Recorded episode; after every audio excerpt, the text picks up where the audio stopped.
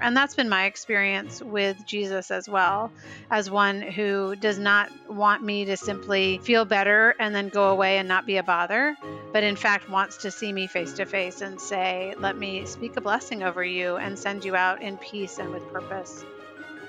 Welcome to the Jesus Storybook Bible Podcast, a place where we remind you that grace can rewrite any story, that hope shines a light through our darkest moments and that God's love changes lives. Here's your host, New York Times bestselling author, Sally Lloyd Jones. Hello, I'm Sally Lloyd Jones, author of the Jesus Storybook Bible, which tells the story of God's never stopping, never giving up, unbreaking, always and forever love. Welcome to the show. Is it possible to live with pain and experience peace? What does it mean to be healed from physical or spiritual or emotional pain? Our guest today is writer and speaker Amy Julia Becker. Amy is an award winning writer of four books, including To Be Made Well An Invitation to Wholeness, Healing, and Hope. She hosts the Love is Stronger Than Fear podcast, and today she shares with us the challenges she faced on her own journey to healing. AJ, as she likes to be called, shares about how growing up, she was the perfect daughter, doing everything perfectly, performing perfectly in all the ways she was supposed to. And then, one day at the age of 15, she came face to face with the terrible fallout of perfectionism in her own life, a devastating, long standing illness. AJ shares the challenges she has faced since then on her personal health journey and how one of the most crucial things she's learned is to connect her body and mind and spirit to experience true healing. Her story sort of reminds me of one of my favorite stories in the Bible, and it's where Elijah is having a meltdown. No, he really is. He's just defeated all the prophets of Baal in a standoff on a mountaintop, so it's a big triumph. And now he's slumped under a bush and he just wants to throw in the towel and die. And what does God tell him? Does he lecture him? Scold him? Give him a three point sermon. No. God tells him, You need to eat something, Elijah. You need a nap. Don't you love that story? AJ shares how true health is God's shalom, or God's dream of human flourishing. That God heals us holistically, body and mind and soul. I can't wait for you to hear from AJ. She shares so vulnerably, so humbly, and so honestly, and as you listen to her story, I know you'll be filled with hope. What a wonderful invitation she gives us to believe that healing is available for each of us and for every part of us. So, without further ado, please welcome my friend and now yours, Amy Julia Becker.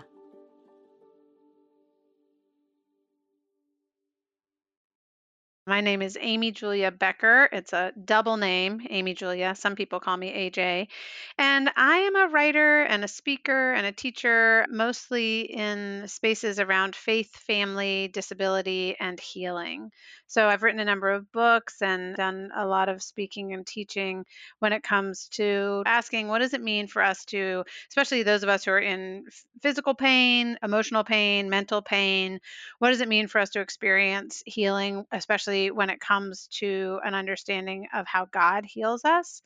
But I'm also looking at the way in which healing is not just about us as individuals, but also about us in the context of families and communities and even our whole society. What does it mean for us to actually live in what I think God's dream for healing would be a, a, state of shalom or of mutual giving and receiving of love and peace to one another?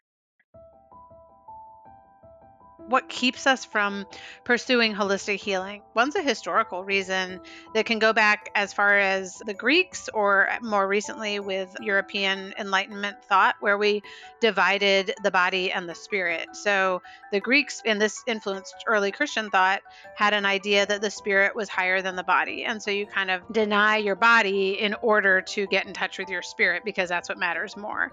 And it was almost inverted with the Enlightenment when we had the scientific revolution and started recognizing how we could verify things through the body.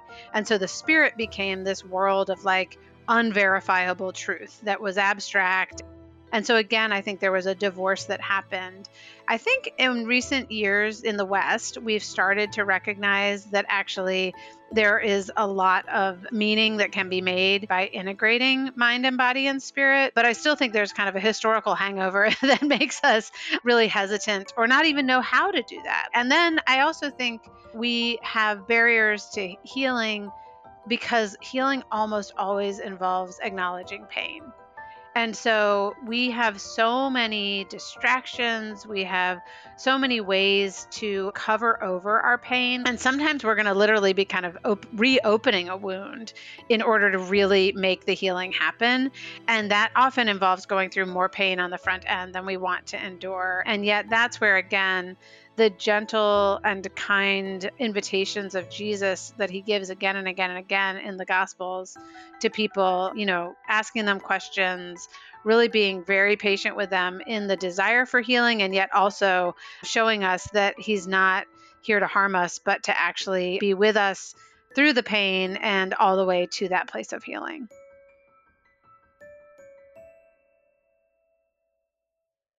So, grew up in a home that was very loving and we had a lot of laughter and a lot of fun and yet i also felt a lot of pressure from whatever source to really achieve. And i think i got somewhere along the way a message of you are loved because you achieve and perform well. And so i kept doing that and I got A's and I wrote papers and I read books and I did all the things you're supposed to do, at least from the outside, to gain approval and recognition. And when I was about 15 years old, 14 or 15 years old, my stomach was paralyzed. So there was no movement within my gastrointestinal system, which obviously is a problem. And so from there, uh, you know, it was many, many years of tests and doctor's visits and trying to figure out what had happened to precipitate what was called gastroparesis, which just means paralysis of the stomach. Up until that point, it had seemed like if there was a problem in my life, I could fix it. Just work harder, just, you know, try harder. And I couldn't fix myself. And so uh, went on a journey of just asking a lot of questions and finally coming to a place of real faith in Jesus. But I was not miraculously healed of my stomach problems at that point. I went to physical therapy finally. This is when I was in college, so years later, for my stomach. And this woman who was the physical therapist was simply massaging my stomach and my organs, but she was talking to me about my life at the same time. And it was the first time I'd really put together my relational life, my emotional life, and my physical all in the same place. And she wasn't even a Christian, so there was not a spiritual component to that per se. But there was a sense of me being a whole person, having a mind, a body, and a spirit that actually needed to be connected to each other instead of really divorced from one another. And it was that experience of talking about my life while my stomach was being physically manipulated in a trusting environment with someone who clearly cared about me. It was then that I, my organs essentially started to wake up and I did experience healing. And I think that was my first experience of recognizing that our minds, our bodies, and our spirits are an integrated whole, all of which have been given to us by God and which God intends for us to understand in relation to each other, not set apart from one another.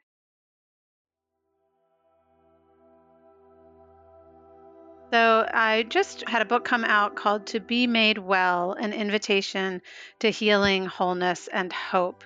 And it's a book that is really thinking about personal, spiritual, and social healing. So when I first started working on the book, I thought I would use, you know, three or four different gospel stories to have some sort of conversation about healing, to look at different aspects of healing and different practices that can help us participate in healing. So I've really thought about the woman in Mark chapter 5 who has been bleeding for 12 years for a long time. I've related to her as someone who had a long-standing illness and really didn't know was doing all she could to get well and it wasn't working.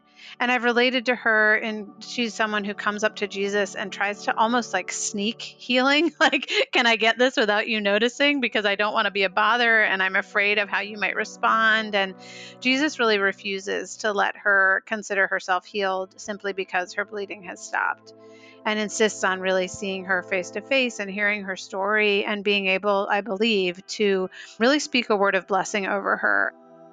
When Jesus often sends people out after they've been healed, he says, Go in peace.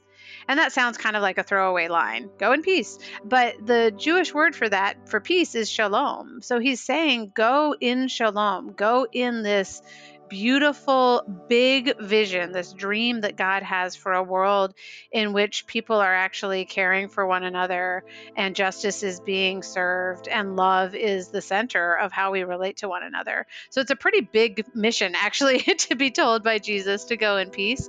But I think it's that beginning with the understanding that he loves us and his healing is available to us that equips us to go in peace and to do that not alone, but actually in community and for the sake of seeing God's healing love as this broader invitation, not just for us individually, but for our whole society and our world.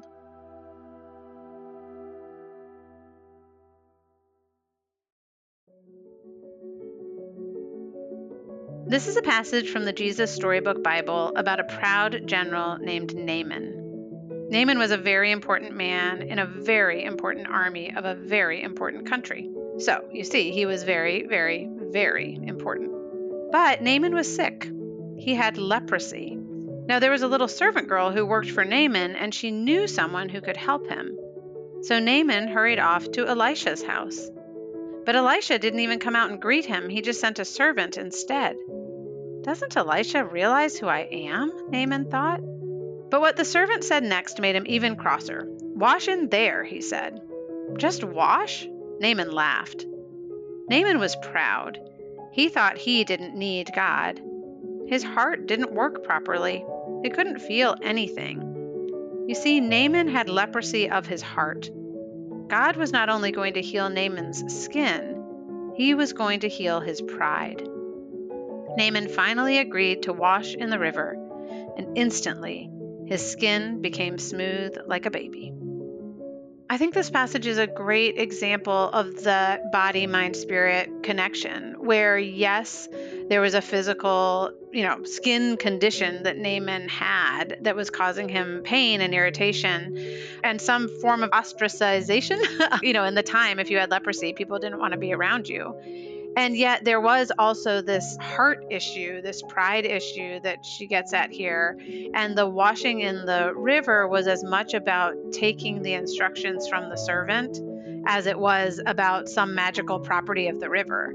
There was really a sense of Naaman's status as getting in the way of his healing. And he needed to admit his own need so he acknowledged the problem that he had, but he didn't want to admit that he needed to ask for help and to receive the help from a servant. But once he was able to do that, then he was able to really participate in healing. And I think that's a pattern we see throughout scripture that we have to acknowledge pain and be honest about it. And then we have to ask for help and be humble about it.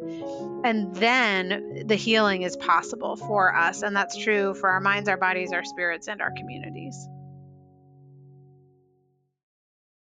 You can get the Jesus Storybook Bible wherever books are sold. To find out more about the book and all of Sally's other books, please visit Sally at sallylloyd-jones.com and follow her on Instagram at Sally Lloyd Jones and at Jesus underscore storybook underscore Bible.